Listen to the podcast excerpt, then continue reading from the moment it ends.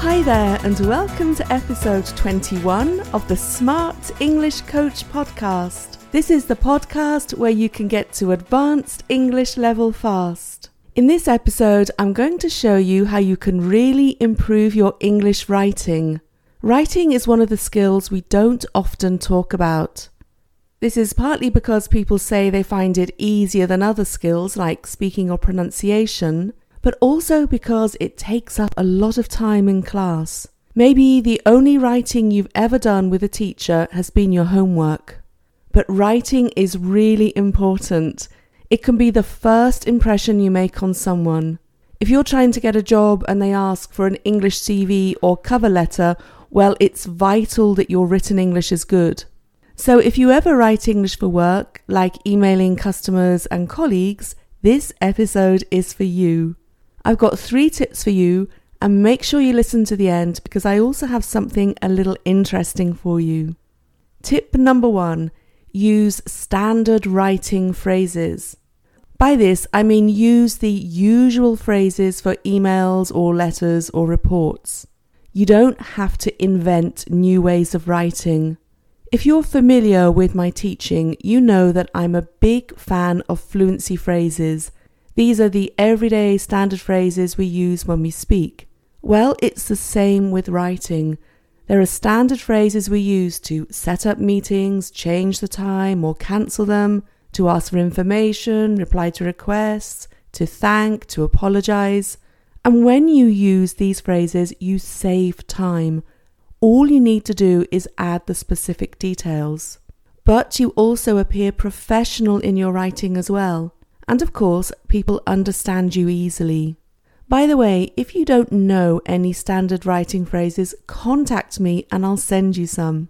My contact details https dot dot slash slash smartenglishcoach.com slash contact. Tip number two is to experiment with your vocabulary. People have a little more time when they read, so you can use a wider range of words when you write. Obviously, you shouldn't try to be complicated for no good reason, but this is a good place to try out new words or phrases. It's an especially good idea to avoid repetition.